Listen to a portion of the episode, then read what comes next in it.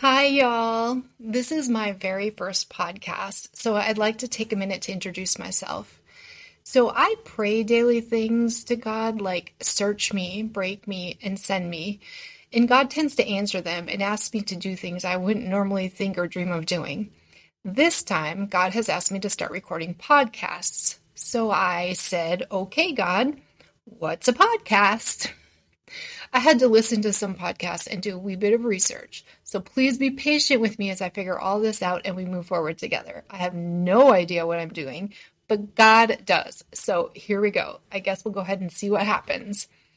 So I prayed a good bit about what God wanted us to talk about today on our first podcast together, and this has been extremely heavy on my heart. So I'm just going to go ahead and share it.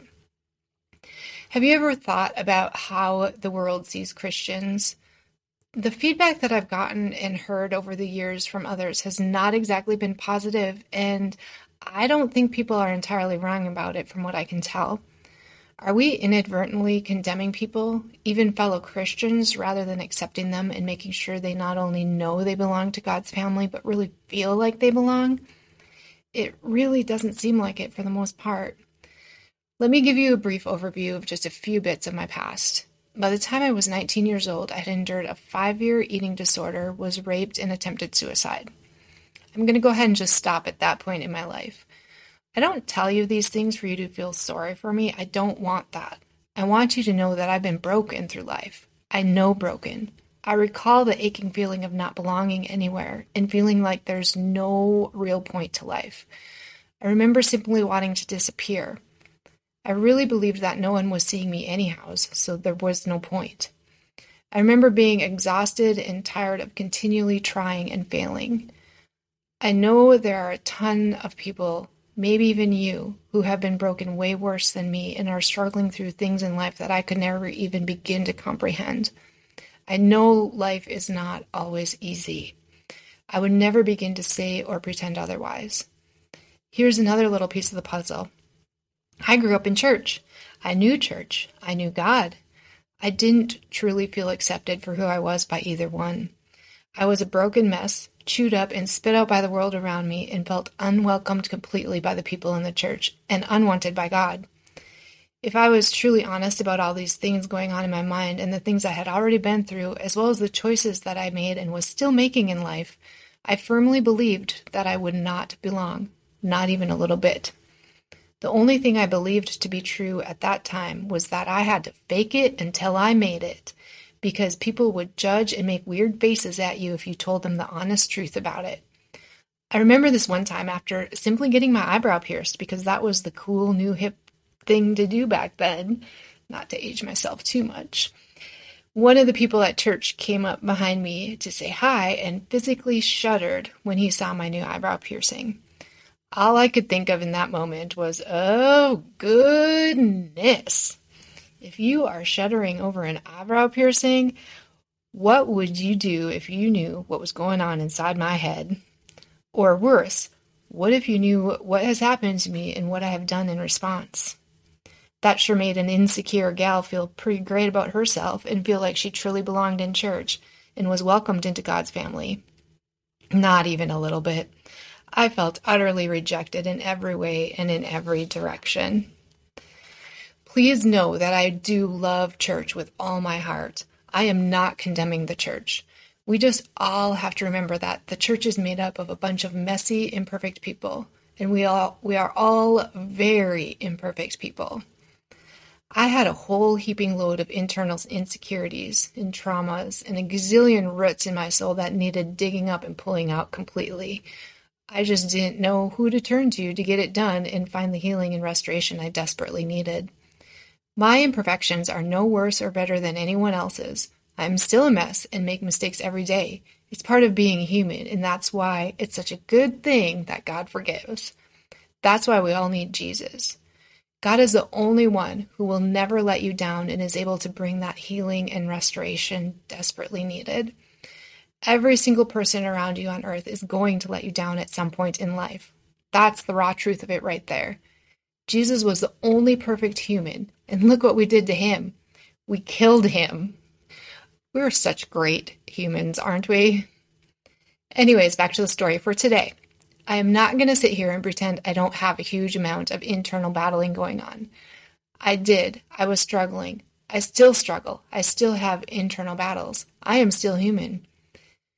I wasn't just a mess, I was a cyclonic disaster. I still am. Everything I am today is because of what God does through me. I am nothing without God. At some of the toughest points in my past, I was making horrible choices based on emotions and circumstance rather than on God, His Word, and who He says I am. I really truly should have been deciding on a trustworthy therapist to give me the help I desperately needed right alongside God, but I wasn't even doing that.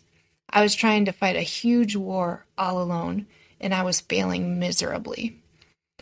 What I am saying is that we can do better as human beings in regards to how we treat each other. We should do better. If I want to disciple others and lead others to see, feel, and accept love, acceptance, healing, and restoration that Jesus has to offer them, I have to be able to love and accept people better. We have to love and accept others just as they are, right where they are, no questions asked. That is what Jesus said we were supposed to be doing. We're supposed to love God and love people. That is it. God is a pretty big and powerful God. He is fully capable of taking things from there. As a matter of fact, it's his specialty. He takes our brokenness and turns it into glory, graceful glory, with Jesus right at the center. It is not our responsibility to try to change people, nor should we try. How are we supposed to know what God wants that person to be? We are not God. We need to stop trying to play God. We have no idea how God judges things, so why do we think we're supposed to do any of the judging? I don't find that anywhere in the Bible. Actually, I find the complete opposite. We don't know anyone else's story or what they're going through or have been through. Why do we keep making such a big mess of things and end up turning people away from Jesus instead of drawing people to Jesus? That's the big question that has me waking up at night in tears. I pray continually that Jesus would break my heart for the things that break his. And here's the thing when you pray, God answers. Why aren't we welcoming every single human into church doors with wide open arms and not a single ounce of condemnation? Why aren't we being more honest with our fellow Christians and communities with the struggles we're facing right now today in our perfect little lives that we pre- pretend are all okay when we really aren't okay? Why would our how would our lives be different if we lived like we knew we would not be condemned if we were to open up and talk about what we were struggling with right now in our lives? What a different picture we'd paint for those around us. God is not only welcoming you and inviting you to his table, he desires you at his table. He longs for you. You belong. So does everyone around you.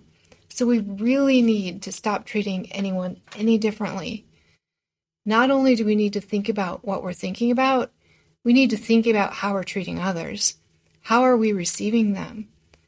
We need to pay attention and fight for each other rather than against each other. Church is supposed to be a hospital for the sick and broken, not a fancy country club. Romans 8 1 through 3 says, So now there is no condemnation for those who belong to Christ Jesus. Let's go ahead and repeat that. There is no condemnation for those who belong to Christ Jesus. And because you belong to Him, the power of the life giving Spirit has freed you from the power of sin that leads to death. I'm going to go ahead and stop right there and let you know something I've personally discovered time and time again.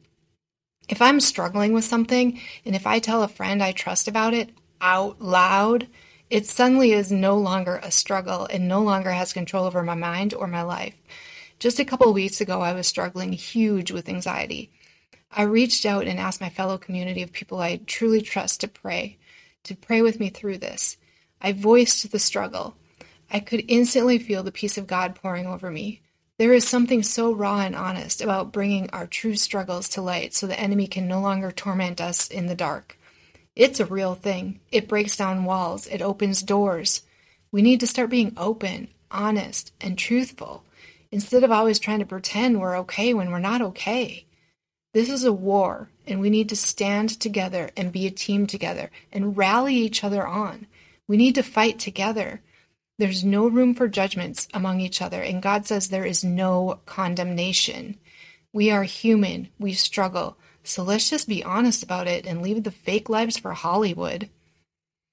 Going further in Romans, chapter 8, 3 4 says, The law of Moses was unable to save us because of the weakness of our sinful nature. So God did what the law could not do. He sent his own Son in a body like the bodies we sinners have. And in that body, God declared an end to sin's control over us by giving his Son as a sacrifice for our sins. He did this so that the just requirement of the law would be fully satisfied for us, who no longer follow our sinful nature, but instead follow the Spirit. Jesus died so we could be freed from our sins. Jesus died so we could have a personal, one on one relationship with God. Jesus died so we could connect with God right where we are, regardless of how broken we are. God's grace, glory, and strength shines in our weaknesses. God creates every single one of us and loves each and every one of us beyond measure.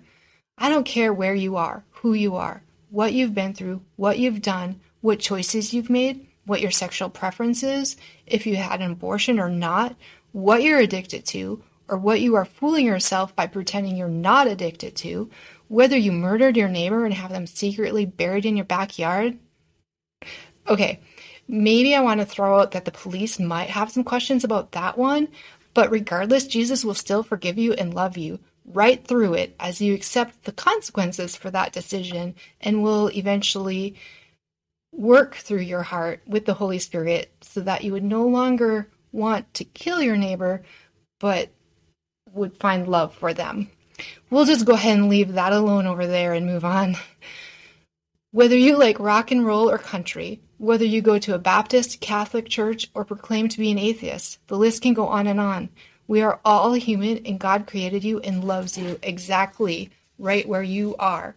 And He even likes hanging out with you and would love to do so daily. I am here to tell you that you belong to God, and He desires you so much. If you have never heard that before, I'm so sorry. I'm so sorry for the people who have let you down. I'm so sorry for the people who have hurt you. I'm so sorry for the people who have disappointed you.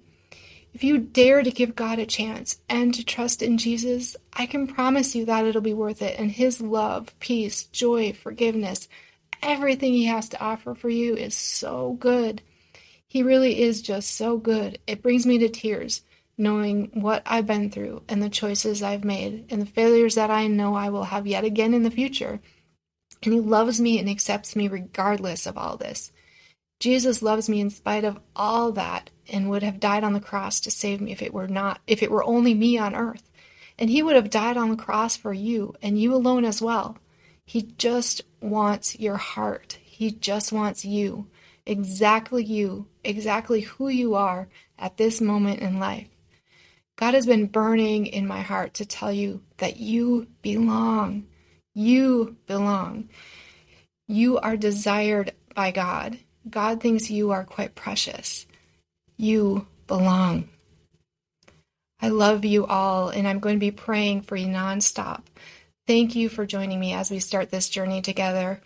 Again, I really have no idea what I'm doing, and I don't have all the answers, and I would never begin to pretend I do.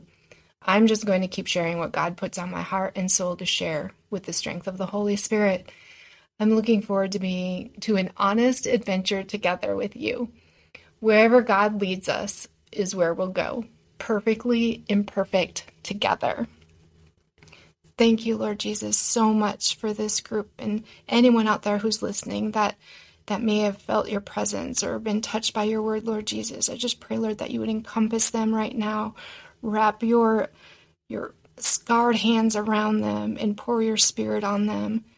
Just touch their hearts, Lord Jesus. In Jesus' name, amen.